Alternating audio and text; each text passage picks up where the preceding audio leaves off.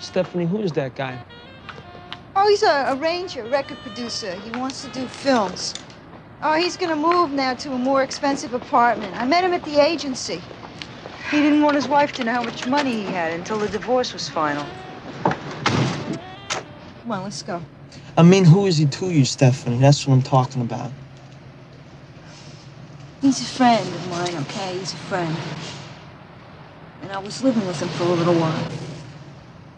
Are you in love with this man or what? I mean, tell me, tell me the story. I mean, that's all I'm asking. No, I'm not. We, we had we had a thing, you know. It, it didn't work out, and it's over now. And he's my friend, and he still likes me. He likes, he likes you to have, uh, to have you around for quick peace when, when he feels like He it. helped right? me, man. You don't know what it's like at that place. It's crazy. You don't know shit. You know?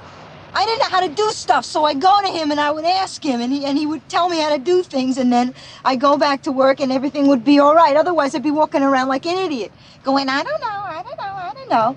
And he helps me. He, He does. helps you. Helps you what? Get in and out of the sack? Is Oh. that what he oh, helps you do? He helped me. Sure.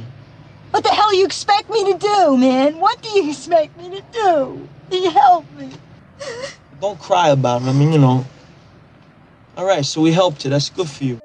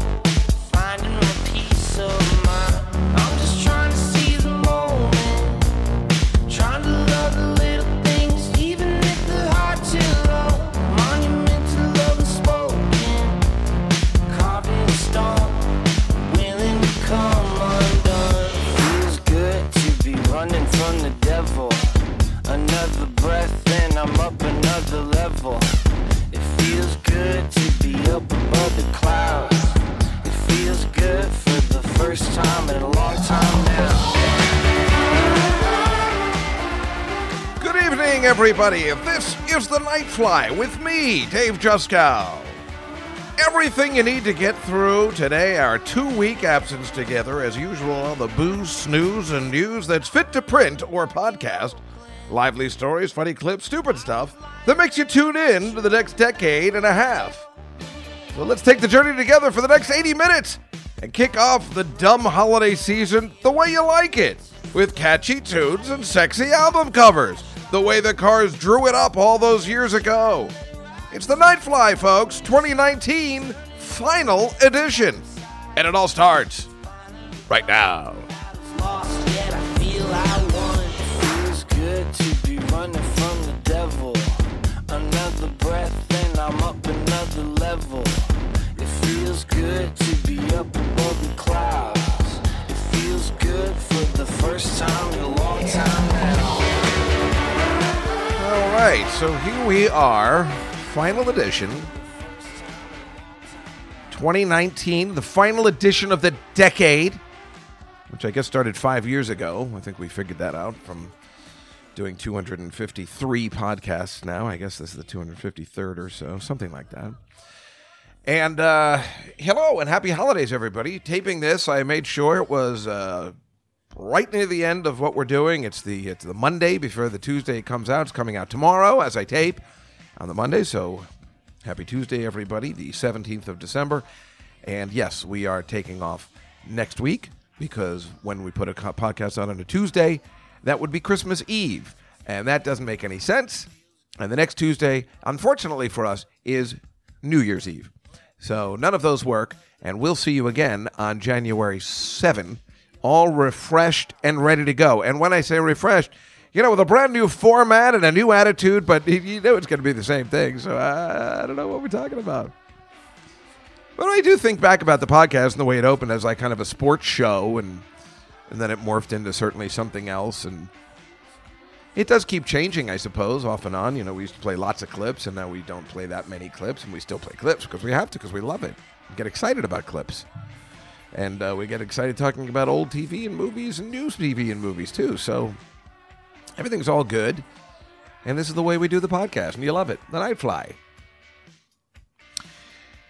So anyway, yeah, this week. I mean, I just uh, it seems like it's been so long since we've done one, but no, it's only been a week. It's no big deal, and um, it's fascinating the way things uh, work and the way things go so fast. Again, I mean, what do I got to say? I uh, we put out, uh, you know, it's Christmas time. We said, what did we say in August? Like it, it's a, you know, in September first, it's going to go so fast. It's going to be Christmas by the time you know it, and uh, it is. So the holiday, the holiday season. It's the holiday season. Da da da da da.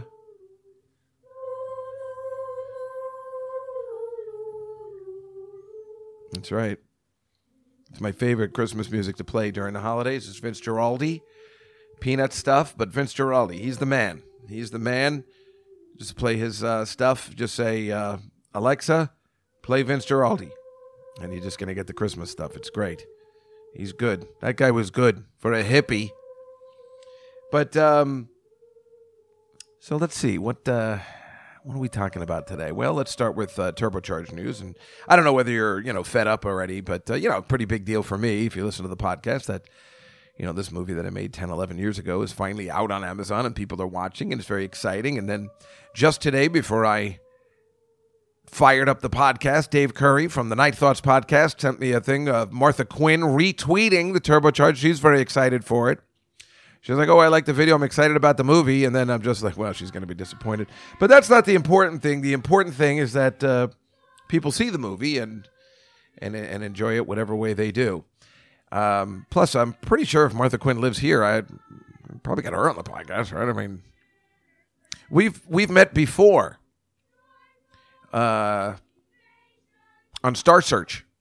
We met, had a moment together. You know what I'm talking about. Where's my Bond theme? But um, I mean, she'd be a in- interesting as shit guest. You know, I also wrote besides Turbocharge, I wrote the beginning of MTV, which she also appears in. So anything I write or put together or may put on Amazon is uh, has Martha Quinn in it. Did I say Martha Stewart? I didn't. I have to go back. Ugh, that's going to be annoying when I listen back. But I am talking about Martha Quinn from MTV. And now she's, uh, you know, we we assume she must be forty by now or something because um, I think she was like 12 when she started there. They didn't remember in the in the early days. They didn't know that they said they had to call her father to see if she can get the job. She's like, "What are you talking about?" He's like, "No, because you're underage." She's like, "What? Are you, I'm 21." Weirdos or 24. Who knows what she was? Just just a child. So how's everybody doing? I hope everybody's having a good holiday. I've been having a pretty good time. I guess you know. I mean, it's weird. I don't have that much to do now. This Thursday, the 19th. I have my show at the West Side Comedy Club. I've also been given a new date at the Comedy Cellar starting 2020, January 13th. Ah, unfortunately, a Monday, and I can't turn it down. That's the national championship. I thought for sure it was going to be on January 6th. I don't understand why there's a two week absence. That must be new. So I'm kind of pissed about that. I love watching the national championship, but it goes until like midnight anyway. I should be okay. But still, uh, and anybody that comes to the show doesn't care about sports anyway, as we found in October when I did my big Jets rant. So it shouldn't affect any, you know, people coming to the show. And not in New York City. If we lived in Indiana, that would be the worst day to do a show ever. Or if we lived in Ohio, uh, you know, but it, it should be a fun uh, national championship because uh, you know our our favorite guy is in the national champion. Well, he might be. He's in the playoffs. Mike, do you love barbecue? I'll tell you what, Mike. You can go to a gas station and get the best barbecue you ever got in your life. It's a wonderful place to live. Fried catfish, all the good food that we love to eat, and it's not good for us as football players. You can have it there, Mike. I promise you. Yeah, you know we love that guy. I mean, uh, he's yeah. So he's the coach of LSU, and his uh, quarterback just won the Heisman Trophy on Saturday. It was very exciting. and just funny seeing that guy. You know, he's still got that voice. He's so funny. He's so cute. I mean, that guy. It's so. The guy who won the Heisman, uh, Joe Burrows, I think his name is. Good looking white guy. Um, won hands down. I mean, it was like a, it was sick. The margin of victory. If you know, the Heisman is a, a, a college. You know, you win the, for being the best college player of the year. And you know, I watch it every year because it, it just makes me bawl crying because it's you know it's about families and it's about parents that are so proud of their kids and that's the stuff that makes me cry the most because uh, you know I don't understand why that doesn't affect other people. We all want our parents' approval, especially your dad. Forget it if you're a quarterback. That's you know sick. But uh, yeah, the parents are there. It's very effective, and so he gets up there. This big guy who never seems to flinch. You know, you see him. I was just like, oh, he's like the ice king. You know, like it's so weird. And then he got up. He thanks. he- He's all poised. Thanks his parents all poised because I might have lost it if I thanked my parents or stared at them. And the thing, you know, when you know that your parents are that proud, it's impossible to look at them when you're, you know, accepting something like that. But he didn't lose it until he got to that coach, Mike. You go like barbecue. He, he, when and when he, if you look at it, it's probably on YouTube by now.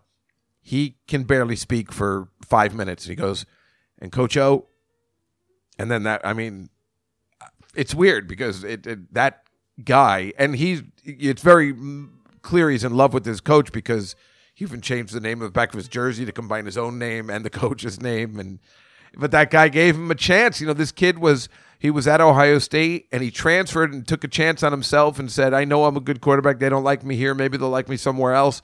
And the coach took a chance on him and it paid off because they're probably going to end up winning the national championship unless clemson beats them uh, whatever it's what's ohio state clemson Oklahoma, and LSU. But when they made the blind side, that coach was at uh, what is it, Missouri or somewhere wherever Michael Oher went to uh, school. But you know, we love that clip, and it's so funny just hearing him at press conferences. Gets he's got that voice, and he always talks about you know, well, I just had some unbelievable jumbo here the other day. It was so good, but he's so funny, and he's obviously such a nice guy because that's what's um, you know you saw during the Heisman Awards. So. Um, so this week I went to go see the Mister Rogers movie by myself. I said I'm going to go. I was dying to see it. I was dying to see it, and I went by myself. You know, which I don't do very often, and I don't like to do. And I went to this place. You know, I went to the place. They have the movie experience. You know, you know the the the, the lab. They bring you the stuff. Boy, was it a bad experience, and I can't wait to write to them and tell them you guys stink. Uh, it was really bad. I got there. I was just like, I just want to get some popcorn. Like, oh, just sit in your chair there, bring it. Well, by the time the guy got there, the movie was already going. The popcorn doesn't come in a bucket. I like it in the bucket. They're like, you want butter? I want to put my own butter on it. Number one, they didn't give me any napkins, and they gave me a warm soda with a couple of ice cubes. It was horrible. It's just, I mean, I'm sorry. I like the old school. I mean, I don't, I don't want to be comfortable in the movie theater. I could be comfortable at home. You know, that's why I'm like, I guess they're trying to make the movie theater like your apartment, but that's why Netflix is the shit because you can watch anything in your home more comfortable and you're not going to get warm soda. So I, I was really miserable. Meanwhile, the movie was just okay. It was people seem to like it, but it, I mean the performance of Tom Hanks is uh, spectacular. But uh, I don't know whether it's deserving of an Oscar, but I mean certainly deserving of a nomination. But um, you know, it's certainly not the best thing he's ever done. And the movie is weird. Uh, I understand what people are saying now because remember, he was offered this and offered this, kept turning it down, turning it down. And then this woman had this idea like, well, we're not going to make it the normal way. And it's not normal. And it's all about this reporter, but it's also stupid and it's a typical thing. And I, I don't know. There's something bad about it too. But here's what's weird. It really, you know, affected me because, you know, it's also a story about a father and son, right? So it's like what he learned from Mr. Rogers about the thing. I don't know. I'm just so fed up with the fucking. I don't want to see any father and son shit, you know. So that's me. Other people enjoy that. So he's got a bad relationship with his father the whole time. He's a mess, whatever. The guy's trying to make up, blah, blah, blah, blah, And then he gets sick. And then they have a scene of them, like, you know, while he's, you know, sick in bed dying and he's watching like football with his father or something and they're watching together. And I'm like, Jesus Christ that's exactly what me and my dad did. I think when I think of, I forget. You know, sometimes I forget. You know, we didn't get along at all, as everybody knows. But the the one thing we did when he was dying, he came into town. Uh, you know, they have all the cancer stuff here. What is it? Uh, the I don't know. You know, right down the street, the good cancer place. I, I can't think of it. Uh, Sloan Kettering. So he came into the city. He was staying at this hotel uh, right by my parking garage. Ironically, that's why I pass it all the time and I think about it. and um, you know we had some dinner. Like we, you remember, we never hung out. I mean, the last time we went to dinner and saw a show together, I was 13, so it was 1977. And then you know in 2002 or three, whatever, whenever the hell he died. No, I don't know when he died. I don't know something after that. Uh, he was staying at this hotel getting some treatment, and then I remember we we ate dinner uh, right next door at this Italian restaurant, and it wasn't the worst time. And then we went up and we watched Smallville together, the the Superman CW thing, because we both liked that. And I guess you know if um, you know it's different. It was it. We never watched TV together ever. Uh, and that and that was it. That's the last memory I have of him. Uh, it's kind of funny. It was just like in that movie.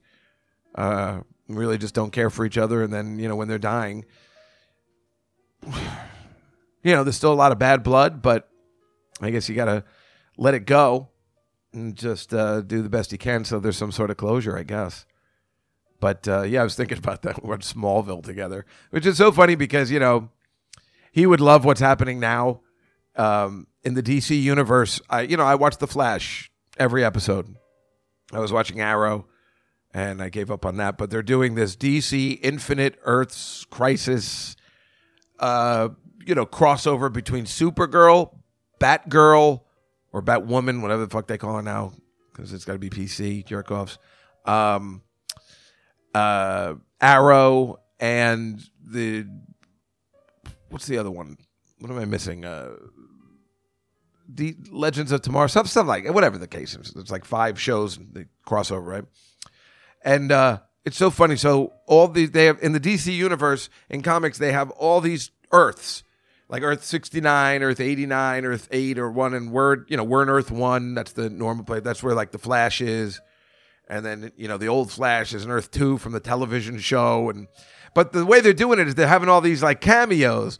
So the Lois Lane from Smallville played Lois Lane's mother in this, and you know they all die. So Burt Ward, who played Robin in the 1966 Batman, lives on Earth 69 or 66. It has, seems to do with the year that the shows come out. That's how they do it. And uh, he's walking his dog, and that Robert Wuhl from the 89 Batman lives on Earth 89. Um, who else uh, did they? Uh, it- you know, I only saw the first episode so far. There's like uh, three of them until January, and they're going to have the Brandon Roth, Brandon Ralph, whatever you pronounce his name, Superman, and the current Superman together. They're doing all these fan things, and listen, is what I like. But the funny thing was, they're fighting these like ghost demons. And remember, this is a thing like Galactus that wipes out planets, and they're wiping out all these different Earths. And Green Arrow's there, and he's fighting with arrows. He's shooting at these space demons with arrows. And then that's when I even I said, "You what? You, is this? Are you fucking kidding me?" He's shooting arrows. He has no superpowers. What the fuck is he doing there? Flash makes sense. Supergirl makes sense. Superman makes sense. Arrow and Batgirl don't make any sense. They have no superpowers. What are they going to do? A fight a supernatural thing, you know? But I mean, that's the gag about stuff like that. But I mean, shooting arrows? How's that going to help anybody? He just keeps going into his boat. I mean, first of all, they're going to run out. There's a lot of things, and then then it does end up running out. But and then he's you know he's got a daughter now. I, it's all it's all out of control. Uh, but it's it's just the stupidest thing. I'm I'm sitting there watching. I'm going with any premise that they have. I don't care. But if you're gonna shoot arrows at space people, you just look stupid. Uh, kind of who's that guy in the Marvel one that does that? That uh, that actor that we all like, who's tiny. Whatever his character is, uh, he does that too. I think he shoots arrows. It's so stupid. Uh, anyway, it's kind of fun. And then Kevin Smith has the God, what a douchebag that is, and he's got like a talk show after it, and you know they just have the I don't know. I just watched it today. It's dumb. Let's go on with the tape at the arrows. Uh, so I don't know. I guess I'm all over the place today. I just want to go over the week or something. But I will. T- let's just. Um, I'll tell you what happened this weekend, and then I'll. I think I'll move backwards. Oh well, let me just tell you about Turbocharge for a second. Right, we're talking about it. Um, funniest thing. Uh, so I finally okay. So I finally watched it. I finally uh, watched Turbocharge. I bought it on my TV set and I watched it like Wednesday or something, Thursday, whatever it was. And I'm so angry because I don't know what it is. And I called Memo, and Memo's really bad at getting back lately. He's just very busy. And I'm like, this is the movie? I mean, this stinks. You know, like, not for, we know the content is corny and all that kind of stuff, but like the lighting is bad. The, it's like too close. Something's wrong with the version we put out, I think. It's very, it's very distracting and annoying. Maybe not to somebody else because they know it's done very low budget and, you know, horrible like that. But it's, um, it, it, it just wasn't working. It was bothering me. The lighting is just so bad. Everybody looks, but only like the left hand side. So then I don't know whether it's our fault or my TV's fault or whatever we were putting up there. It's just, um, it's, it's it was driving me crazy. Oh yeah, we know this song.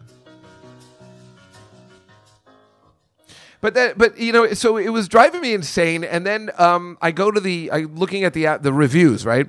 So we have five stars because the three people that wrote stuff were Elon Altman, our friend, our com- comedian friend Elon Altman, who was so kind and he bought it, and you know his wife did the cover, which is so great. And um, my aunt Judy, and uh, some guy I don't know. Five stars. Everybody's like, "This is great," you know, whatever. And then we're not positive, but I think the guy that plays Gren, Greg Hawks, whose name is John Jordan, left a very bad review and said this movie makes the band look like idiots.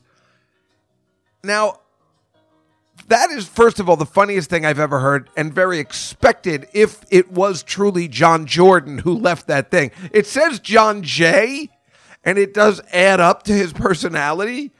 But I mean, how funny is that that one of the actors in the movie said this is stupid? but we were doing some research on it yesterday, and I'm not sure if it was him, but I mean, if it is, it is hilarious. But he did ruin our perfect score. There's always going to be one.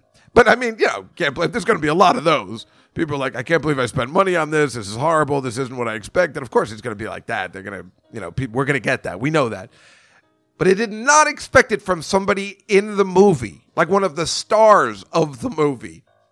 So I'm hoping it wasn't him, but I'm also hoping it was because it just completes the the process of what he brought to the table and uh, and all you know and his nonsense and craziness and his hilarious craziness. Uh, meanwhile, if it wasn't for him, the movie couldn't have been made. He brought a lot of the actors to the table. A lot of the actors to the table. He he was an actor so he knew a lot of people. I only knew comics. So he was able to bring the guy that plays Mutt Lange, the girl that plays Martha Quinn, uh, the girl that played Madonna, the girl that plays the girl that brings us into Live Aid. He bought all those people. He bought uh, Phil Collins. Um, so some really good people actually. Uh, we couldn't done. He did all the costuming, which was actually terrific. Um, then he turned out to be a homosexual. I, you know, like I mean, I kept making fun of him that he was gay because you know that's what we do. And I'm a bully uh, because he was doing the oh you're gonna do the costuming? You know we were giving him shit but um, I didn't actually think he was gay and then he turned out to be gay. And the only reason I know this is because I used to work with him and then he came out and wrote a letter to the managing partner saying he was gay and then put my name Dave knows and I'm like oh, gee why, why do I gotta be involved? Uh, you know nobody cares. It's just kind of kind of funny because we just used to give him so much shit because you know we that's what guys do. God damn it we make fun of each other and call each other gay. That's what we do. Why are you trying to take that away from us? It makes us happy because it's stupid. Uh, you know, guys are homophobic. That's the way it is. But uh, we're not act. I mean, you hope you're not actually, you know, homophobic. You just you got to give other guys shit. That's what you do. It's like in cocktail. Listen, when a guy lays down a dare, you got to take it. it's the stupidest line ever. He's like, he's trying to apologize to her so he can go out with her again in cocktail, and he's like, yeah, no, but this, but he bet me that I couldn't hustle her. when a guy lays down a dare, you got to take it. it's like the stupidest thing. I want to use that next time I'm the next time I'm actually uh, breaking up with a girl. I, I, I, couldn't even get that sentence out without laughing that I was actually even going to be with a girl uh, ever again. But uh, I will. I will because I'll tell you, um, I met I, I met with uh, this guy. I think yeah, it was last Friday. So we didn't do a podcast. I went with this guy last Friday. Now it sounds funny. I met with the guy last Friday. You met with the guy. No, no, no. It was for some different reasons for producing uh, this new uh, TV show I want to do at his place. And he was very nice. I knew him through somebody else. We met. And at the end, you know, we're about the same age. He goes, Hey, are you single? And I'm like, uh, I don't know. What do you got in mind, right? He, I didn't understand. He helped me. I didn't know. I didn't know. I didn't know. I love that scene. Me and Marina do that really well from the one we played up top. Um, and I go, yeah, whatever. And so he knows Gilbert's wife. So I texted Gilbert's wife, like, hey, I just met your friend, uh, this guy David. And she's like, no way. Hey, can I ask you a question? Are you single? Um, I don't know whether they want to set me up with the same person. Uh, it's just kind of weird that they, an hour within each other, they're like, are you single? I think they want to set me up with somebody age appropriate. Well, that would be interesting. Um, she's some sort of artist or something. Uh, you know what that means? She's nutty. Like that, right? And she's at that big art show in Miami where Madonna's daughter is doing orgy scenes and stuff for art purposes. for art purposes. Lourdes. hey. Um, yeah, so there's that. Uh, also, that's January what twenty first to twenty seventh, whatever that, whatever that's the week. So the thirteenth a Monday, so it must be the twenty first. Tuesday, I'm doing a charity event for Dara, which is uh for Gilbert Gottfried's kids school fundraiser at Gotham with Judy Gold and uh, Mad Dog Mattern, uh, who doesn't like to be called that anymore, and a couple other folks at Gotham Comedy Club. That's that Tuesday. We already said the 13th at the Cellar and the 19th of December at the West Side Comedy Club. Um, also, also, I got a call from Emilio, the owner of the New York Comedy Club, and on December 27th at five o'clock on a Friday, uh, I will be recording a Christmas album comedy that will be ready for Sirius, you know, to be played on Sirius uh, next year. But I'll be on this Christmas album, which will be terrific. I got to come up with some Christmas material, and um, you know, I figure I'll just talk about how much Hanukkah blows, and they should just stop it. We're just trying to compete, and it's not worth it. And you know how. Uh, you know, my mother would just get so angry because, you know, Jewish kids are just like, why can't we do Christmas? Why can't we just open all our presents on the, you know, it's just not the way it works. And, you know, then my mother just get, you know, tells me more about the Holocaust. And uh, that's how she'd put me to bed at night. six million, David. And they were, for what reason? For what, for no good reason. Anyway, six million, all killed. Good night, David. Happy Hanukkah. I think that'll be funny. I don't know. I got to figure it out. So, um, like two three minute bits I got to do. But that'll be fun. So there's a lot of good stuff going on. And uh, I think I'm going to go to Cousin Frankie's for uh, Christmas, which is nice. I don't think I've gone to a Christmas Day thing, uh, I don't know, ever. It was very nice of him to invite me. That made me very happy. Oh, so all right. So let me let me let me tell you about this weekend. Let's just get into it. Uh, yeah, okay. Because uh, Olga Namer is going to be joining us later uh, by phone, and I will tell you why. Because it is absolutely classic. Uh, I'm sorry. I just thought I was gonna. Yeah. Okay. Well, I'll get. Okay. So okay. Let's start from the beginning. Friday night, I was supposed to go to the Stress Factory and open for Dave Attell, but you know how that relationship is. Everything was fine. We weren't fighting or anything. But I really didn't want to go because he wasn't giving me an answer. I like to prepare in my head. He wasn't giving me. He called me the day before. Call me the day before. I'm like, I don't want to call the day before. I need to know. And then finally, the day before, he goes, "Oh, you can do. You can't." I said, "All right, great. I'll see you at seven o'clock." He goes, "No, no, no, no, no. You can't be on the first show. You can do the ten o'clock show." And I'm like, "So you want me to drive out to Jersey for a five minute unpaid set? Here we go again at ten o'clock." Now, of course, yeah. Is he going to pay? Maybe, but that definitely out of his own pocket. That's all. That is definitely out of. So I don't want that. And to go out to New Jersey for a ten, you know, a 10, 15 show for five minutes, it's oh, it was like I don't want to do it. I don't want to do it. If I was on both shows, I'd be totally different.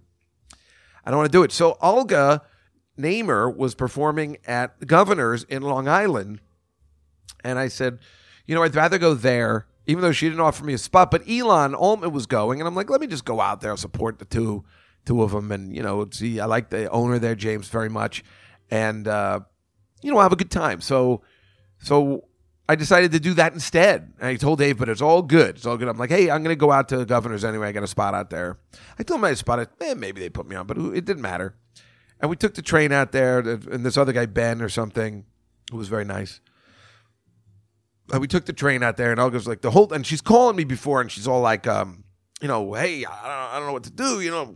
Uh, And I'm like, hey, you're gonna be great. You're gonna be great. You're headlining for a reason. They trust you there. You don't have to worry. But you know, and I'm like, you know, you got to leave the house knowing because this is what I do. I mean, you know, I'm, I'm just giving somebody else advice, but I shouldn't be giving anybody advice. I'm like, you got to leave the house knowing, all right, I'm ready. I'm leaving the house. I'm ready. I'm ready. But uh, you know, listen, that's a lot of time she's got to do. So she's got to get ready. She's listen, listening to her set on the train, and and you know, concentrating, writing stuff down. That's that's the right thing to do. She's preparing ahead of time. But I think that also makes you, you know, you should be on the train and just being like, I feel like me personally. Everybody has a different way.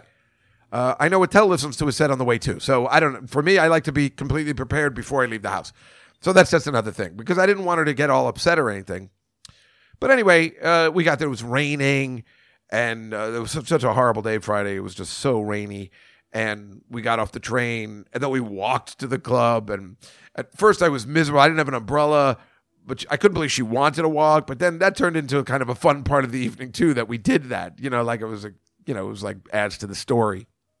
We get to the bar, and uh, so Ben's doing five minutes because he helped her with her, you know, uh, with some stuff earlier in the day, and uh, Elon's featuring. He's doing like twenty five minutes, and Olga's doing like forty minutes. So you know, we get there and like, what do you want to drink? And I was like, I can start drinking because you know I'm not working and I'm not driving. So he goes, yeah, I'll start a tab for you. Everybody else was drinking for free, and then he's like, I'll start a tab for you, and I'm like, son of a bitch. I just I really thought I'd be able to, whenever I go there, I usually drink for free because we know the owner, but it was at the the brokerage, not Governor's. He was at another place with Andrew Dice Clay. Anyway.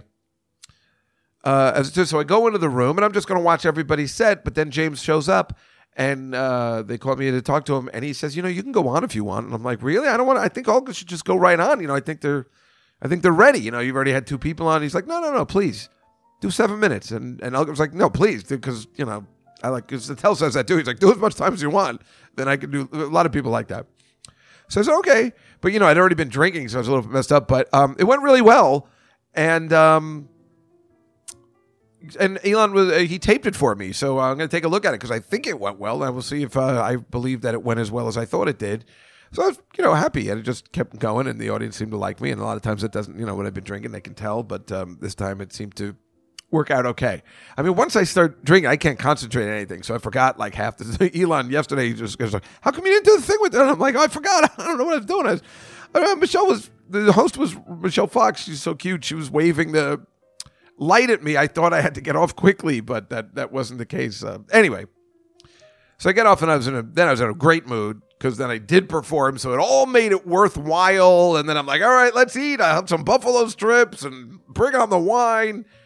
And uh, then I was in a great mood, and I was watching Olga. And she was doing great, and everything, it was super fun. And I knew we were just going to hang out all night. And I was like looking, for, you know, once I perform, I feel like, all right, going to be a great night. I don't have to pay that much money. Then the bartender, he's like, no, no, you can drink for free because you went on. And I'm like, that's what I'm talking about. I gave him 20 bucks anyway. He was thrilled. Uh, so that was the best 20 bucks I ever spent. Uh, so then we went to, Go- and then my two friends, um, Megan, who ru- came from Long, these two girls that I met at Governor, they came, I said, I'll be in town. So they came by, Megan, friend, and this girl, Allie Walker, and they came by, and then we went to Governor's, we hung out, and we partied. It's so great. It's so nice there. You just hang out and drink, and, you know, James is so, the owner is so nice. Now, he is, you know, my age. So we can talk about the old school shit that, you know, when I was working in Long Island in the 80s and stuff, and he knows. And so he had, you know, later on when we are all drinking, like he had like the comics go on stage, like this girl and perform for him, not for him like as a, he wants to help. So he's like, let's go over your set. Let's go over your set. Now I prefer to just fuck around, but he really wants to help, you know, the kids. So he had everybody go up. They told me to go up. I'm like, nah, I'm not, you know, I don't want to I don't want to do that. You know, I just want to fuck around.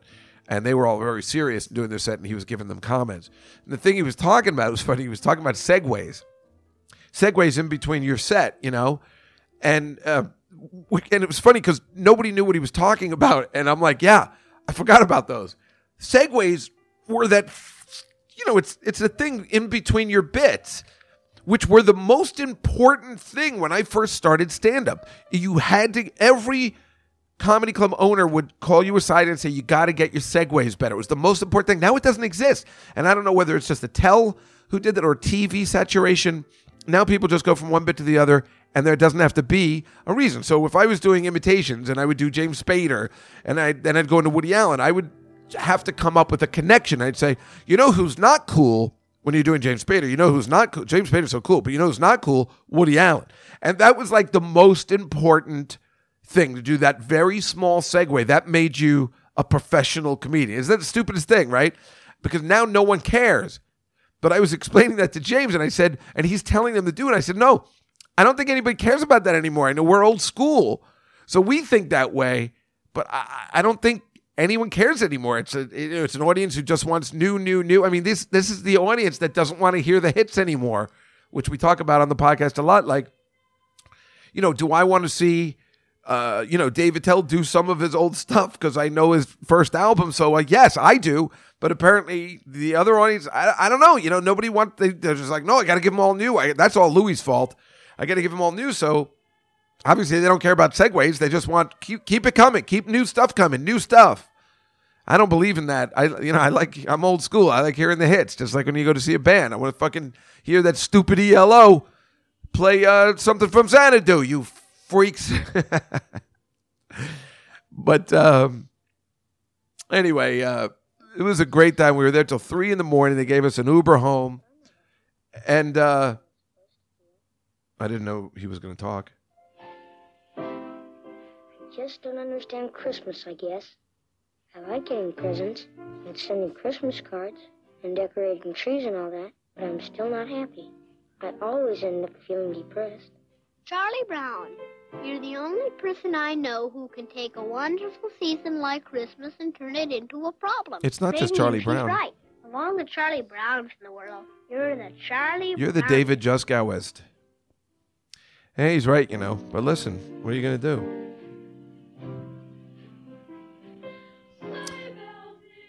then it gets more depressing.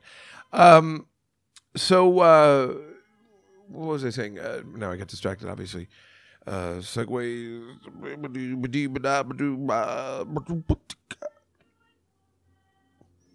Oh, so we took uh, an Uber home. They gave us an Uber home, which was like three in the morning.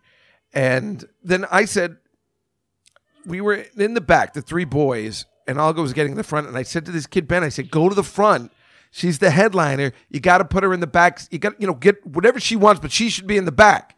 She should be chauffeured. But the guy, he didn't understand. And that bothered me actually. Like, he just, he wasn't understanding. I'm like, we're working for her. This is, a, as far as we're concerned, Olga today is Sarah Silverman or Amy Schumer. You know, we're working for her. So you got to do, you got to make her feel special and you got to do stuff because she's, she's the one who brought us here. But uh, the, the, the kids, they don't understand. Elon gets it. This kid didn't get it. Go to the front. I'm not going to the front. I never want to go to the front unless I have to. But he didn't care. He should go to the front. He's too tall. You should be sitting in the front anyway.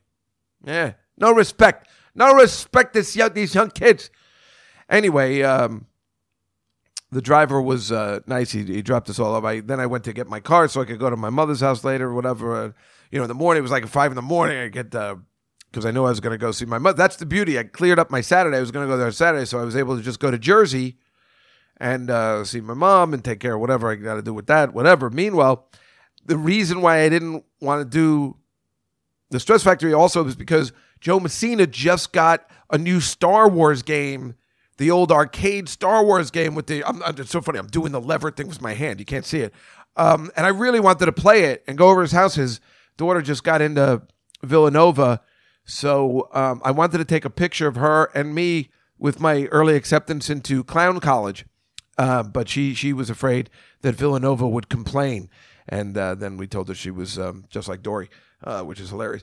But uh, yeah, I'm going to Instagram the picture of me getting early acceptance into Cloud college with Rhoda uh, probably tomorrow or or turbocharged. One of those things. I got to do something quick. Uh, anyway, uh, uh, uh, uh, it would say, uh, it's really annoying. But what are you supposed to do? You know, it's not scripted. I can't stand when I hear it back and I, I'm going, uh, uh, uh. But, you know, what are you to do? What are you to do? What, I, I do the best I can. It's amazing I don't say Moras. Now I'm pausing because I don't want to say, uh, because So anyway, I think so. I like want to wait around, and so I'm waiting at my mother's. I get there. I don't. Oh, I had to meet Beth at the. No, Beth. I got her like some like a Christmas present for people at her office Like I went out of my way. She's been such an asshole lately. I went out of my way to get this stuff for her, and she's like, and I'm like, well, I'll be at you know Rhoda's, and she won't even come by. She's like, oh, why don't you meet me in between at the mall? And then she didn't even come by. She sent her son to come by, and I said, well, I'm gonna go to Barnes and Noble and pick up my friend Irene a gift or something. So. She brought the kid, and I gave it to him. I'm like, what an ass. And then the kid goes, Billy, he goes, hey, do you want to get lunch? And I'm like, shit, I never thought. It's, I gotta go to. I should have invited Rhoda here. We all could have had lunch. I didn't. I didn't think. I didn't think my nephew would want to have lunch with me. I assumed he was annoyed that he had, to come pick up something. I mean, that's what I assume they feel about me. I don't want to spend time with Uncle David, you know. So that threw me off, and uh, I should have planned it better. But then I went down to Rhoda's and we had lunch, and I helped her with whatever she needed. Right. So then Joe goes to church. Uh, and then I am always waiting around. Like, you know, I leave Rhoda's around five or six. I'm like, all right, what am I going to do while they're at church at seven o'clock? I want I really want to play that game. This is so stupid.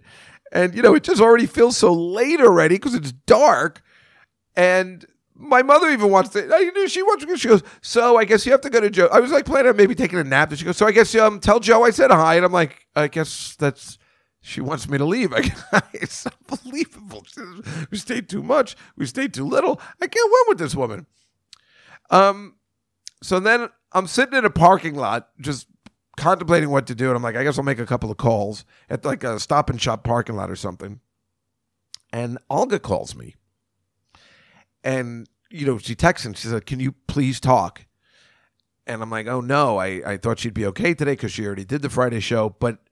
Something happened uh, which was so messed up.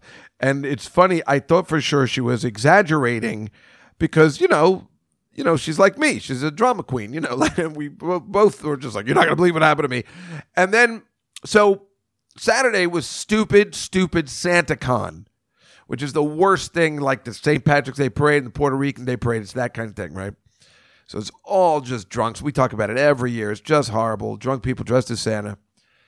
And remember last year, I went up Third Avenue and I saw four Santas throw up on my way home that night. You know, and that's in the afternoon. They start drinking around 10, 11 o'clock. And so Olga was taking the train to do her spot to open for the great Joey Kola. And there on the LIRR, there was a spat. And a guy pulled out a knife, a drunk guy slurring, and everybody, all the Santas got into this knife fight with this guy, and Olga's on that train. She's sitting right where the action is. She called me to tell me this. I'm telling you it this way because the next day after she told me, she goes, Should I be upset by this? I'm like, "Eh, anyone would be upset by that. That's please, you know, I mean, she, you know, I mean, geez, this is the last thing this poor girl needs before she performs is more stuff weighing on her mind. You know, I mean, seriously, you know, in this day and age, somebody's just making a ruckus on a train. You think there's an active shooter. So it's like, I mean, that's horrible. This is then the next day, you know, Sunday, yesterday, taping on Monday, I read it in the post and the news. It's like I knew she wasn't lying, but then it became real. I mean, I have the article right here, and it's just so funny that you know all the times line up. I mean, it's just I knew she wasn't lying. She's like two men squared off on the eastbound train near the Woodside station because they let everybody off at this. She was only in Queens. She had to Uber to the thing, and she almost didn't make it in time. Just after 6 p.m., and one of them, a 22 year old, was stabbed in the leg. The stabbing bystanders in jolly red suits were caught on the cell phone video attempting to subdue the subject. Here's the the I have that. Uh, here's you can just hear it. I mean, you can't. You know, you can see it if you look up online, but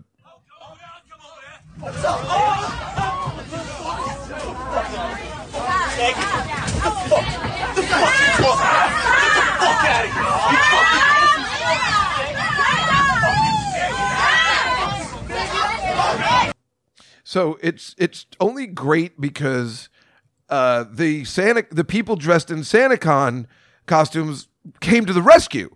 It turned out they were the heroes. Like, get the fuck down. It was like a crazy guy with a knife, and the SantaCon people took him down. And uh, but Olga, if you see the video or if you see the pictures, there's an empty chair, and Olga was sitting right there, and I have her on the phone right here. Olga, you had quite the night on Saturday. I got to tell you, Olga. This, here's the thing. Uh, you know, when you call and you you call in a in a panic about you know I got to get through this, I got to do you know my comedy and everything, and then when you call and something actually happens, I'm like, oh please, she's such full of nonsense, and then you read it in the paper the next day Yeah.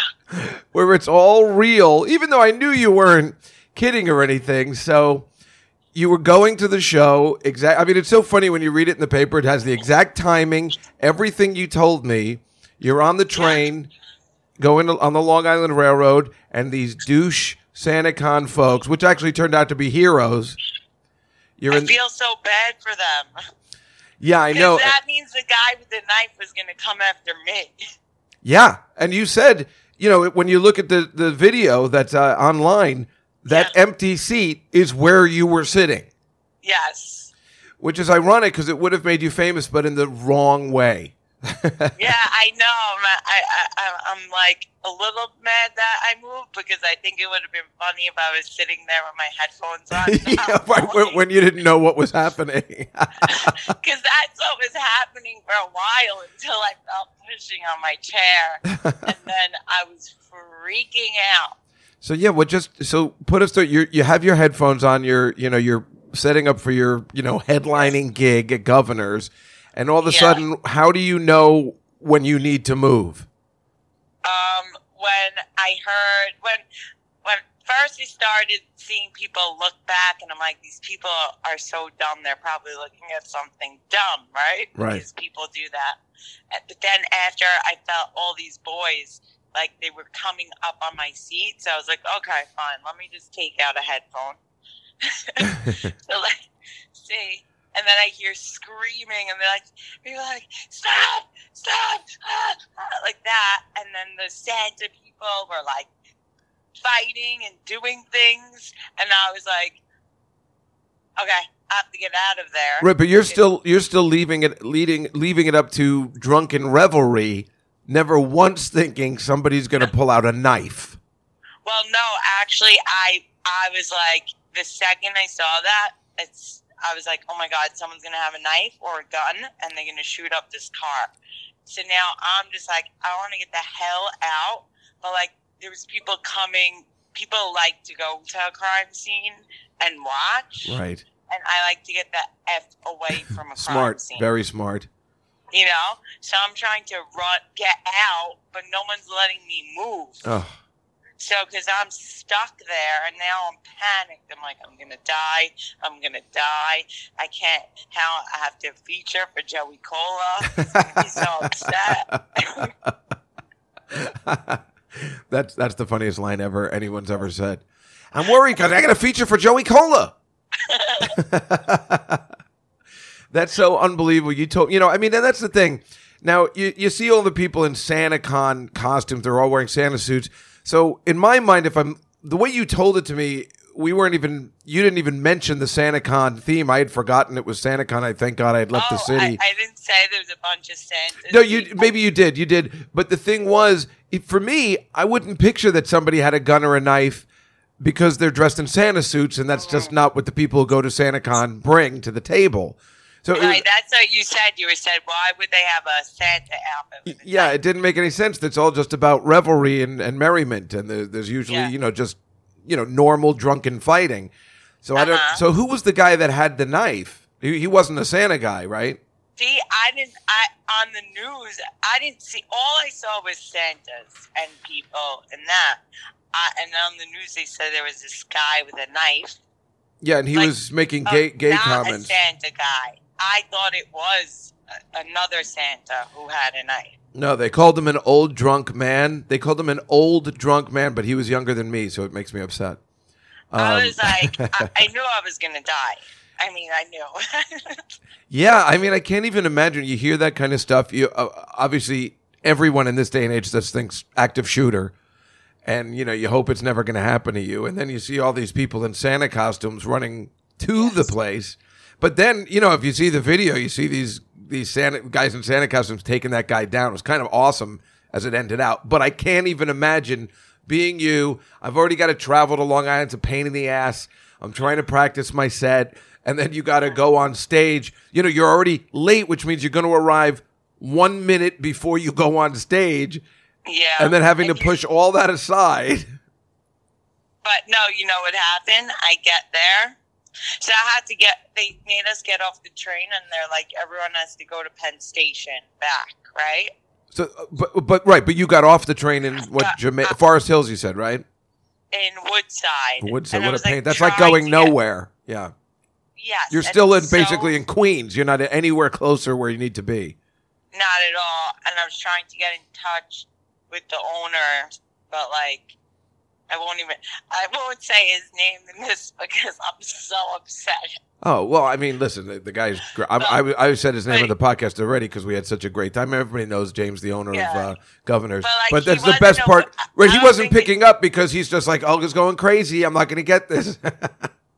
Yeah, I don't think it even phased him, but I really wanted to like tell him that I I'm not going to be there in time for Joey Cole.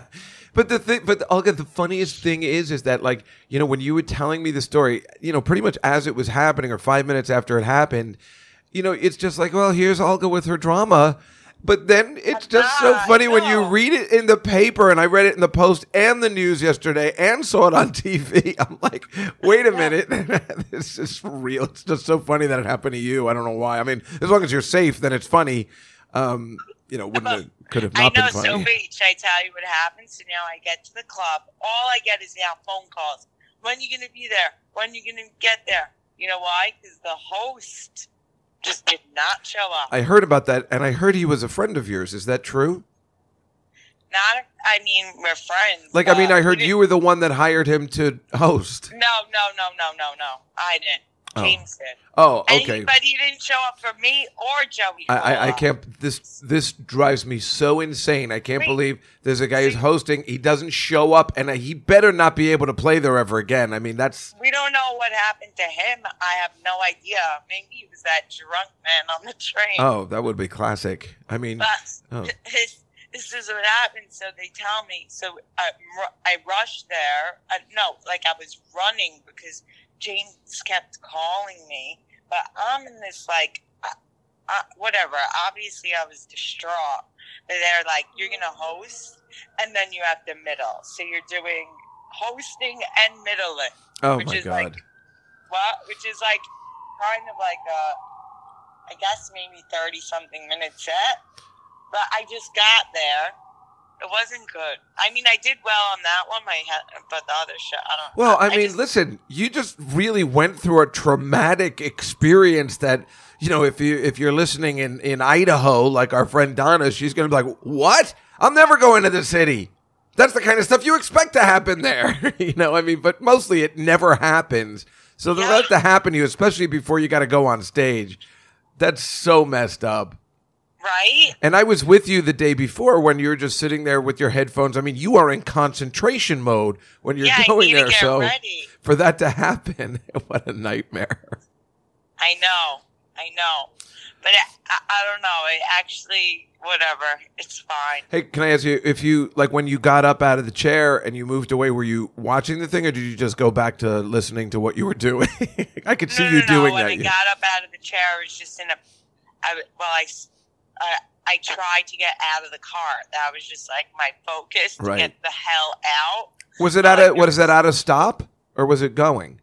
No, they stopped the car, and then they were trying to get cops. Right. So like it was just like, and I'm just like sitting there hiding, and you know, there's that one seat in the corner Right. that like is separate from the train. I'm just hiding there because I really thought there was going to be a gun. Oh my god, of course. and Why then- wouldn't you? then um after whatever I had to wait for the cops to like come into the car so I could get out of the car. I don't know why everybody wanted to stay in the car. It's very strange to me. People had their children there and like they weren't like let's get the hell out. You know why? car. Because people are just so desperate to get home. They don't want to be left off in Queens. And they were hoping, No, well, I it's a disturbance. I wasn't in the car. I didn't get out in Queens. I just, you know how you go through the middle doors to another. Oh, you went to another car. I see. Oh, right. How Yeah. would those people not want to go? I guess they really felt that it was a one guy thing, and they're like, eh, "It's fine now." I mean, that's true New Yorkers, I guess. You know, just like, "Eh, we're okay." Well, not I got not not. I mean, I guess that's now I know what I do in a fight or flight situation. I flight. Yeah, exactly. Which is the right move. Which is crazy that somebody like you said with children is just still sticking around that car. Yeah. if you don't know what's happening. like I saw stuff, but like like I like basically what was on the news. I saw that, but and a lot more other people were like that. But I mean, there was more than those two people that were fighting. I don't know, Yeah. but like after I think when they stayed, the kids probably saw because I saw the people come out and there was blood everywhere. Yeah, right. That it was blood everywhere. God, I can't just I just can't believe you had to go through that. Of course, on the other flip side, it's absolutely classic. And thank you so much for sharing your story today. I appreciate it. well, it's it's just epic. I'm a victim. you are, you are that. All right, I'll talk to you later. Thank you, Olga. I mean, this it's so crazy. Isn't that funny? I mean, this poor girl is so much. This, this is it's just like that. The Bargish. It's it's like it's like the Lindsay Lohan story again, where like everything you think she's talking shit, and then it always turns out to be real. It's so funny. Uh, Olga Namer is is truly just one of the funniest people in the sense of the stuff that happens to her is so very just Cowian, if you think about it. But uh, stuff that doesn't happen to normal people. Plus, remember, she grew up in a in a bubble, so she's not used to seeing fights anywhere. You know, she grows up in this very protected family community. You know, so it's not normal and. Uh, then to have to perform, I, I I can't even imagine. I mean, I you know, I told her, I said, listen, just go in there, and and just you know, it's probably best you're going to be right on time. Just go on stage. Don't talk about it at first, but then bring it. I don't know how you don't talk about it. I mean, I don't know, but apparently she told me she talked about it, and she's like, "Yeah, they didn't like it so much." But it's all how you how do you not talk about it? Like you're not to believe what just happened to me. Just, and the thing, and these Santa Clauses came to the rescue. I mean, it's kind of funny, but it's also very traumatic. That's a very traumatic thing to really. You don't know what's to happen at the end, but you know what a mess. Oh my god! But it's so hilarious. But thank you, uh, Olga, for joining us because we haven't had to uh, use this clip in a long time. But let's face it, that was uh, breaking news. it just happened Sunday. It was in the paper. We had the exclusive. The tragedy of Olga Namer continues on the Night Fly.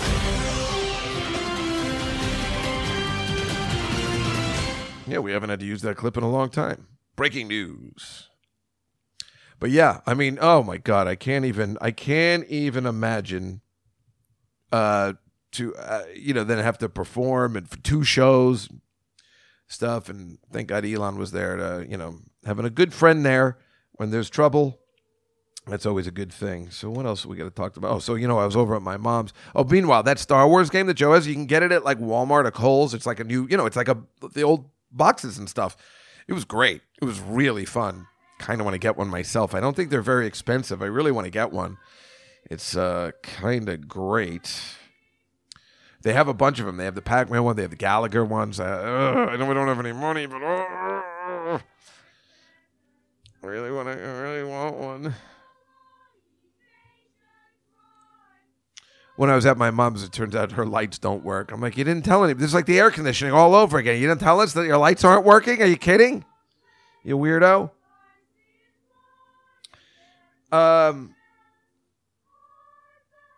last Sunday, I don't know what this, this is even worth talking about. Like, you know, every time I come home on Sunday, a little a little buzzed because I do the show and you know down at five o'clock, and then I you know have a couple of beers, and then I said like I'm going to cook on Sundays because you know I leave it for the week.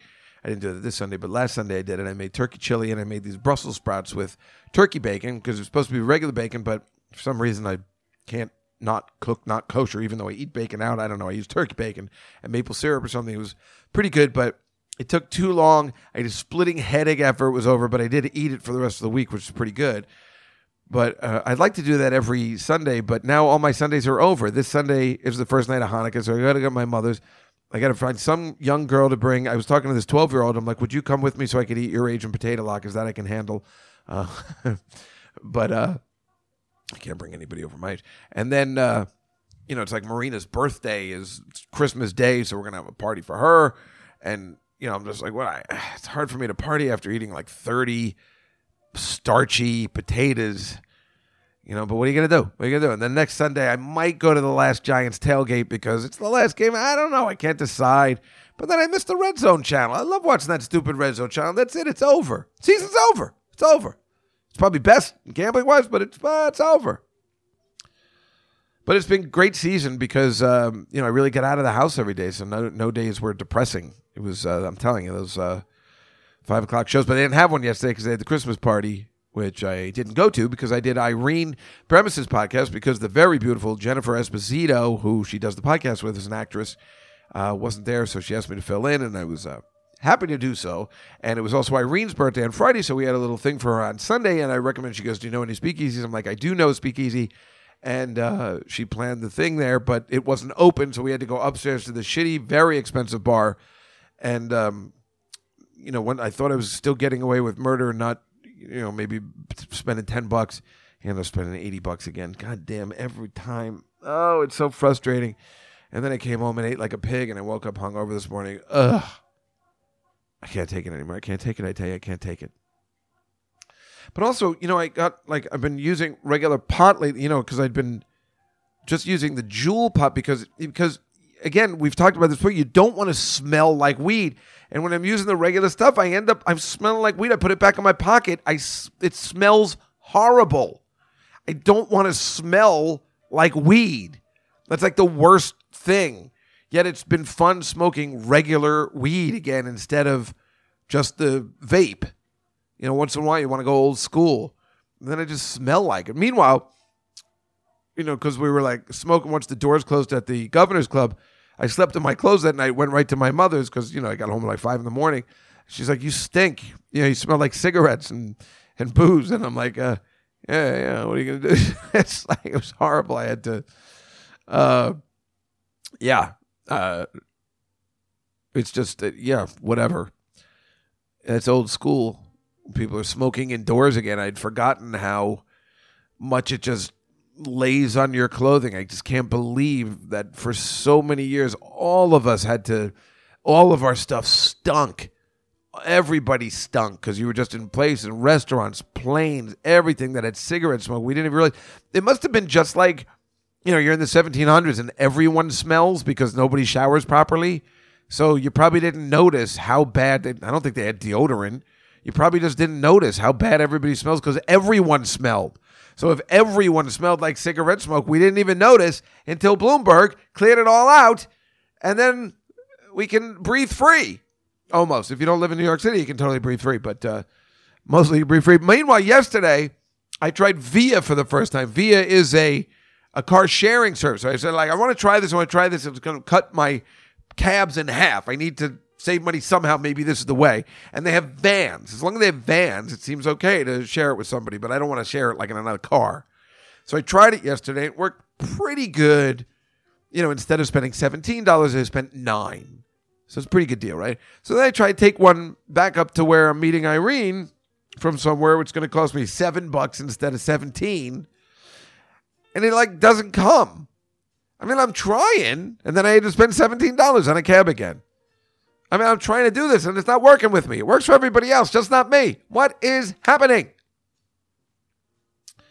Uh, has anybody seen The Irishman? The Irishman is uh, terrific. I finally saw it, so I watch it in parts because I like saving it up like it's uh, like a series. Right? I know that's not the way Martin Scorsese wants you to watch it, but that's the way I wanted to do it. I'm like, I'm going to watch it in hour intervals and save it up. So I watched it in three parts. Uh, maybe even four parts because I saved like the last 45 minutes, you know, because I, I want to save it up. I know I'm going to love it. And I did like it a lot. And what comes off of that movie is the absolute greatness of Joe Pesci. And you realize and everybody's realizing, and maybe we've already known, but you really realize it here what a phenomenal actor he is. What a versatile actor for somebody who is pretty much known for doing the same kind of part. It's not into, because you know what's happened? We don't have character actors anymore. And he might be the last of the one. They talk about this on Gilbert's podcast all the time. And here's a guy that can do comedy and drama and make you terrified of him and then make you laugh. Remember, Goodfellas came out in 1990, and so did Home Alone, which, even though he was a villain in that, it was a f- funny. He was funny, really funny. And we were terrified of him in Goodfellas all the same year, let alone what he did on My Cousin Vinny, which is amazing. Playing the same character and getting laughs, taking it down a little peg so he's not completely terrifying. It's, it's, you know, we don't think about it until you see this movie you're still not thinking about what a fine actor he is because if you watch this movie, he really takes it down. He's still just as scary and uh, intimidating, but it it's taken down in a different way. The way he decides to play it, and quite frankly, it is reminding of that Michael Caine, where he's talking about when you're in the camera using your eyes. You see actors and they're acting and they change and it's an infin- infinitesimal thing in the eyes as they change eyes as they're talking can you see my eyes changing there Yes. just i'm changing eyes Yeah. and i'm blinking now that is two of the worst things to do first of all you never change eyes and what you do is you pick an eye now which eye do you pick i look at with this eye because the camera is there i look at this eye at your eye there mm-hmm. which brings my face you can see. If I look with this eye at that eye, look what you get. You see the difference? But it's the same look. And if I keep blinking, it weakens me.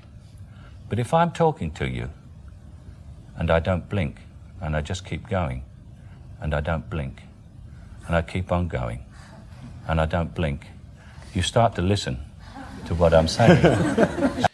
I mean, it's a, you know, it really is the same thing. And uh, this Joe Pesci must have taken some acting, and uh, he's really, or, you know, if he didn't, then he's just a regular. But I think he did, and he, you know, you have to remember he's a real actor. He's not just playing himself. A lot of these Goomba guys they just get parts because they talk like that or whatever. But this is like a real actor, and he's the reason why you notice it so much is because with Pacino, you're getting the same thing you've had for the past 20 or 30 years.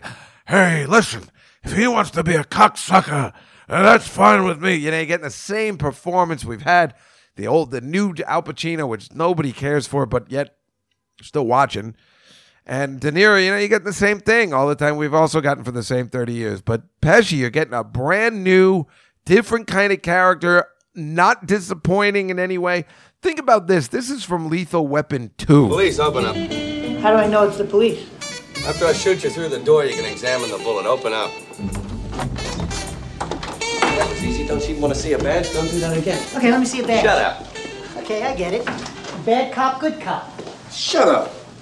Okay, okay, okay. Bad cop, bad cop. I got it. I know all those You routines. Leo gets. Yes, sir. Yes, sir. That's me, Leo Getz. Whatever you need, Leo gets. You get it? I use that all the time to break the ice when I meet people. You know, it's good. I'm Sergeant Murtaugh. This is Sergeant Riggs. How you doing? Nice to meet you. I mean, so right? I mean, it's like so funny. This is Lethal Weapon 2. It's a stupid movie, but he's he's playing a uh, you know, just a different kind of guy. He's still like uh, you know, I can get you anything. He's that kind of but he's like more refined, he's a little more nerdy. And uh I mean, you look at that. Look at Goodfellas and then look at what he did in The Irishman and you will see this might be one of the greatest actors of our time.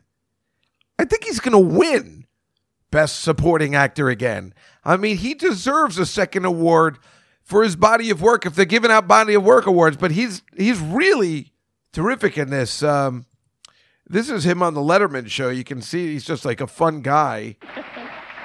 It's a very difficult game, though, isn't it? Oh, it is. But people who love the game, just the, the it's in their blood for some reason. It's in my blood. Yeah. Well, uh, what was this? Uh, I don't know if this happened recently. Uh, a dinner that you attended uh, yourself. Yeah. Um, maybe De Niro was there. Right. Uh, Marlon Brando. Uh, oh, yeah, yeah, there was. And who else? It was Michael Jackson and um, a Bunch of kids. No. Uh, just kid. I'm kidding. I'm kidding. No, I'm kidding. No.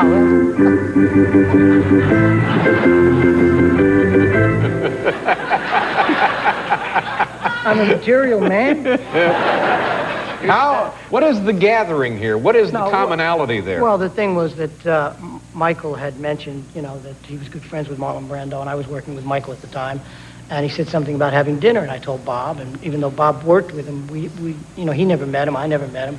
I wanted to meet him, and uh, Frank DiLeo was uh, uh, uh, Michael's agent at the time, so the four of us had dinner together. It was uh, fun. I guess was it fun or was it just bizarre? It was it was it was a little strange. No, it was it was fun. We, it started off very nice. This We was at someone's home. It's at a, it was at Michael's home, and we were all having dinner and drinking. And Mhm. uh, I- I'll tell you something funny that happened because I know Frank DiLeo must have said this story. Uh, Marlon had uh, his girlfriend or his wife with him. I don't know. Well, which she- was it? I don't know. I don't. The rest of the story doesn't matter. Uh, but I mean, it's. I mean, it doesn't not matter. It's. Uh, you can see it on YouTube. It's. Uh, I mean, now that's a dinner. Now that's a fucking dinner. Remember when I told you that it was a possibility I might go to Paul Rudd's birthday party with the Avengers, Robert Downey Jr., Julie Roberts. I know she's not an Avenger, but you know what I'm talking about. Chris Hemsworth, um, you know Scarlett Johansson. This is fucking birthday dinner. Now that's a dinner, right? That was the one I told you. I was like, all right, if I go to that, I got to quit my job anyway. This is when I was working uh, because I just can't work in a regular job and have attended that. This would be that same dinner.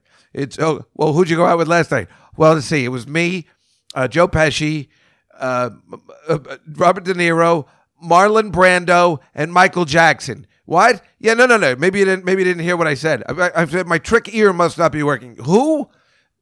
You went to dinner with Marlon Brando and Michael Jackson, Joe Pesci and Robert De Niro. Yeah, that's right. It's no big deal. It's just a Tuesday night for me. It's a regular Tuesday night. I mean, that's some story, but I mean, this guy, I mean, he's working with Michael Jackson. I mean, he's just, but he's laughing and he's telling the story and everything. He's so polite. And then Dave's like, how am I not funny? And he's just, you know, and he goes with it. And you'd think he'd be annoyed, but he's an actor. He's an actor. And, and you, that's what you take away from the Irishman is what an unbelievable actor he truly is. He's 10 times better than Pacino and De Niro, and you don't realize it until you see the goddamn Irishman. Because, yes, do we love him in Goodfellas? Sure, we do. But we're not thinking that's acting. We're like, ah, that's the way he is. You get that, you get that, you get Casino.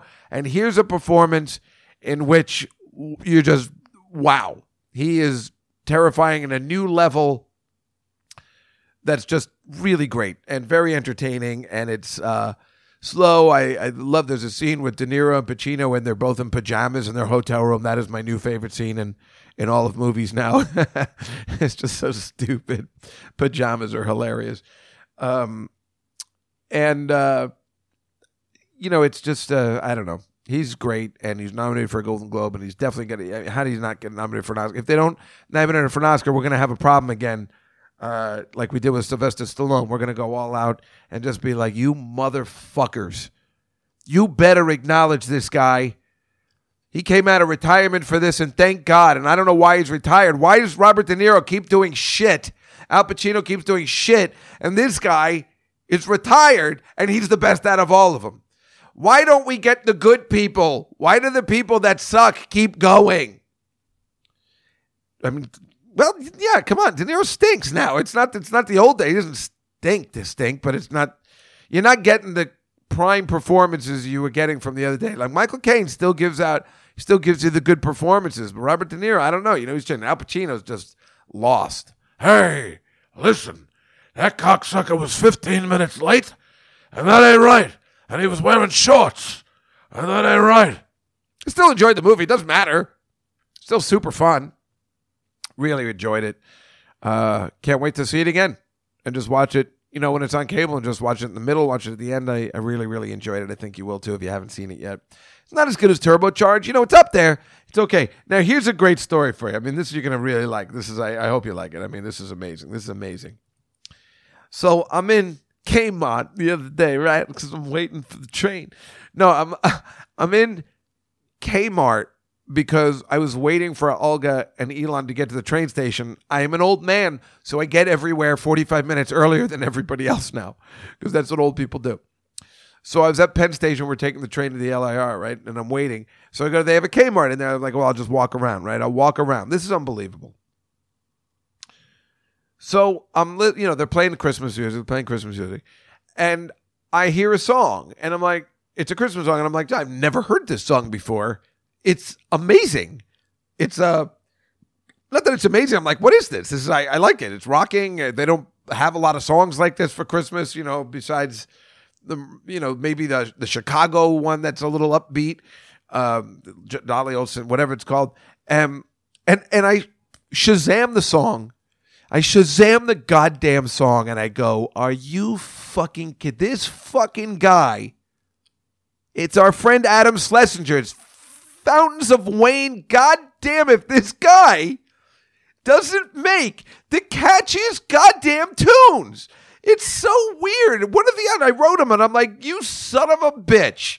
What is it about you? Every time I'm looking at the crowd, I'm like, who wrote that song? It's this guy. I don't know whether it's just me and he writes music that speaks to me or or whether it's everybody. I mean, it's this guy.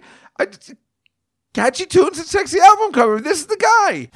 This year for Christmas, there's something I'd really like. So if you're up there somewhere,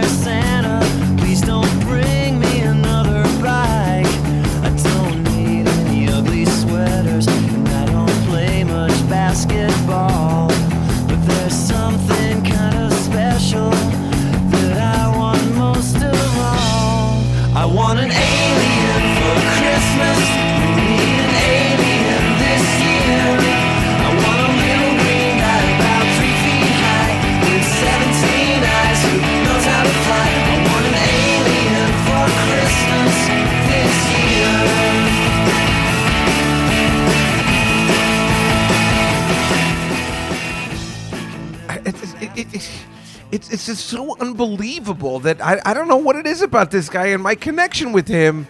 But I mean, what are the odds? You walk into a Kmart, I'm shazamming a song, and how often does anybody who's 50 do that? And and then and then it comes up, Fountains of Wayne. I'm like, you gotta be kidding me.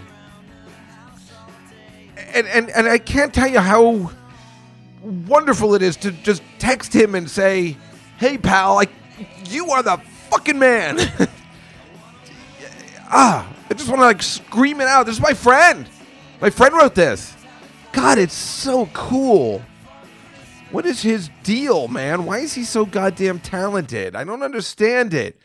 And remember last year he wrote this great song I was doing all Christmas. The Monkees one. This is just last year he wrote this one. It's different, but catchy as hell. And it's sad too for its message, but you know, it's got those riffs that the harmonies. Why is he so talented? This means Sarah's uh, musical is going to be unbelievable. The Bedwetter, you, I- unless there's no one else like me, then I guess it'll flop. But I mean, if you like Adam Sandler, you're going to love Sarah's new musical. Christ.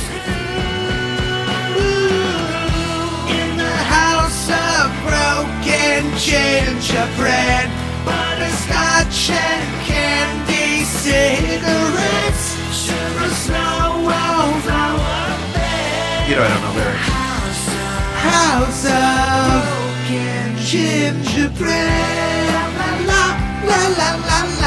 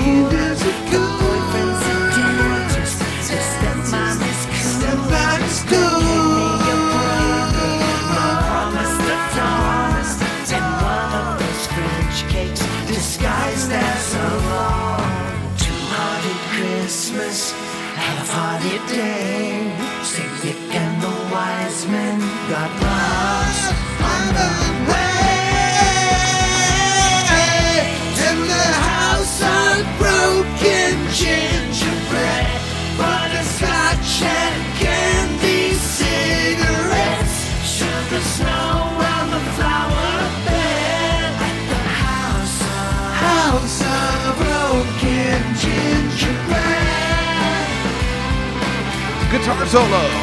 Fill it, everybody. The House of Broken Gingerbread. Adam Schlesinger, the boys, the Monkees. Going all the way back to 2018. 2018. Good all the way back. I can't turn it off.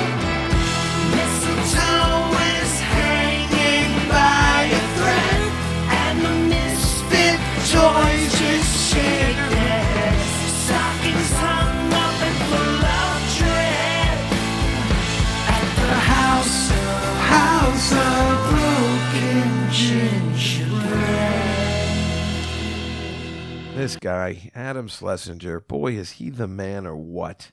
Seriously. He's great. I love him. That's my Nicolas Cage. Do you, do you like it? Well, uh, folks, I don't know. I mean, is that is that it? I mean, do we have anything else? Let me look at my notes just before we leave. Oh yeah, I know what I wanted to tell you. One other thing.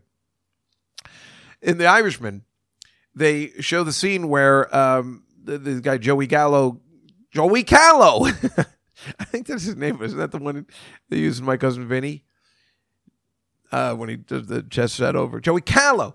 Um, they they have the scene where he gets gunned down in uh, it's the comedian Sebastian Maniscalco in um, however you pronounce his name in Umberto's Clam House. So, it, you know, it's a legendary place where this guy got gunned down. Uh, so that's a true story. And, you know, I've been to Umberto's Clam House before. I've been in Little Italy for years. But the funny thing about Umberto's Clam House is, and I think they relocated it somewhere, but for years it stood there and it was in the same place that you see in the movie. I mean, obviously they rebuilt it or shot it at the new location, whatever. Uh, so, you know, I listen to the sports station all the time at nighttime, or I used to for sure a lot before there was, um, you know, Sirius Radio and uh, you know other things you could listen to. And there was this guy Joe Benigno on the air. He's still on the sport, the local sports station here, the fan. He's on at ten o'clock. He's very popular, and uh, but he was an overnight guy. And me and Kevin Cash from the movie Turbocharge, who plays Ben Orr, we would always listen to the sports station. And this guy had an avatar. He was on from, you know, uh, 2 a.m. till 6 a.m. And he always had an advertisement for Umberto's Clam House, which I had never heard of before. I didn't know the story behind it or anything. And he would always say, Umberto's Clam House, you know, and he'd talk, and then he would talk about it, and he'd say, You got to try their mild, sweet, and hot sauces. You go down there, and they were open till four o'clock. They served dinner till four o'clock. They're open till four. They served dinner late. So when we were in bed listening to it, me and Kevin had talked about this, and even um, uh, oh, who's also in The Irishman, uh, Jim Norton, who plays Don Rickles in The Irishman, was amazing to see. Well, Jim Norton and I have talked about this too, where you know you- you'd be sitting in bed and he'd talk about Umberto's Classic. He goes, "You still have an hour and a half to get there. Like it would be, you know, what." 2.30 in the morning he goes you still have 90 minutes you can get over there you, there was no way jim me and kevin weren't thinking i'm like i don't know should i get up i mean obviously we didn't have anybody to go but if i was like you know, if we somehow could live next door, we're like called each other, like, should we? Are you up? Do you want to go to Umberto's? Because he made you think like we should go there now. You still, like, you still have an hour and a half. This is two thirty in the morning. They'd be like, you still have, you know, 45 minutes to get there. It's still open. Try their mild, sweet, and hot sauce. It's always sounded so delicious. And so then finally, me and Kevin Cash, Ben Orr from Turbocharge, went, we finally went to Umberto's like late at night one day. We're like, and we went in there. We said, "Hey, Joe Benigno sent us," and they were like, "Oh!" like he didn't even say you could say I sent you. We just said it as a joke, and they treated us so well. I think they took some stuff off the bill. like it was so funny, and the food wasn't very good or anything, but it didn't matter. It was just the principle, and really, it was just as quiet as it is in the movie. There were like two other people there. It was more like um you know, Manhattan Murder Mysteries, where we always play that scene with Alan Alda, Woody Allen. He goes like, "Why don't we go visit?" You know, Alan Alda and Anjelica Huston. They're at that place, Vincent's in Jersey.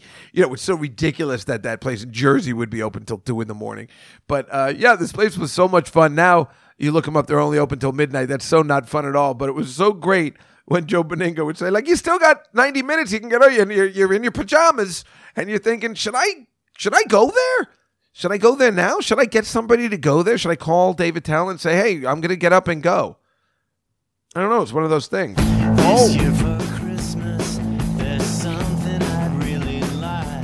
Can't help it, guys. Fountains of Wayne. I want an alien for Christmas. That is how the song goes. Everybody, my goodness, what a season. What an episode. I want everybody to have such a fantastic couple of weeks.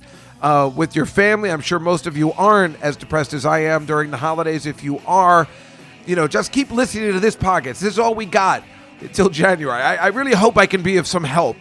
Um, if, if you have depression like me during this time of the year, I mean, I really, really do. And, um, you know, if it's any consolation and you are depressed like me, then I'm, I'm with you. Remember, there's, there's, there's people like me, and, and, you know, we'll be back and we'll talk and I'll, I'll tell you everything. But maybe this year will be different for me. I do have something to do on Christmas Day. That's wonderful. Probably just go to the cellar on New Year's Eve because, you know, that's my family now.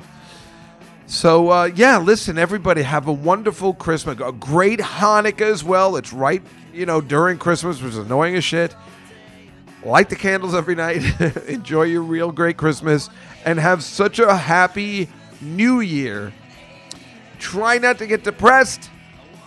If you are that kind of person, I'm with you. Write me on Twitter if you want to talk, or on Instagram.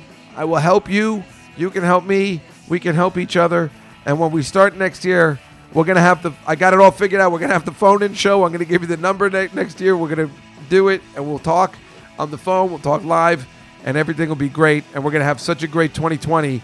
This maybe this really is my year. I know we say it every year, but I don't know. We're gonna have a good time. 2020. I'll see you then on January 7th. Have a great rest of your year, everybody. The Night Fly signing off 2019. Bye, everybody.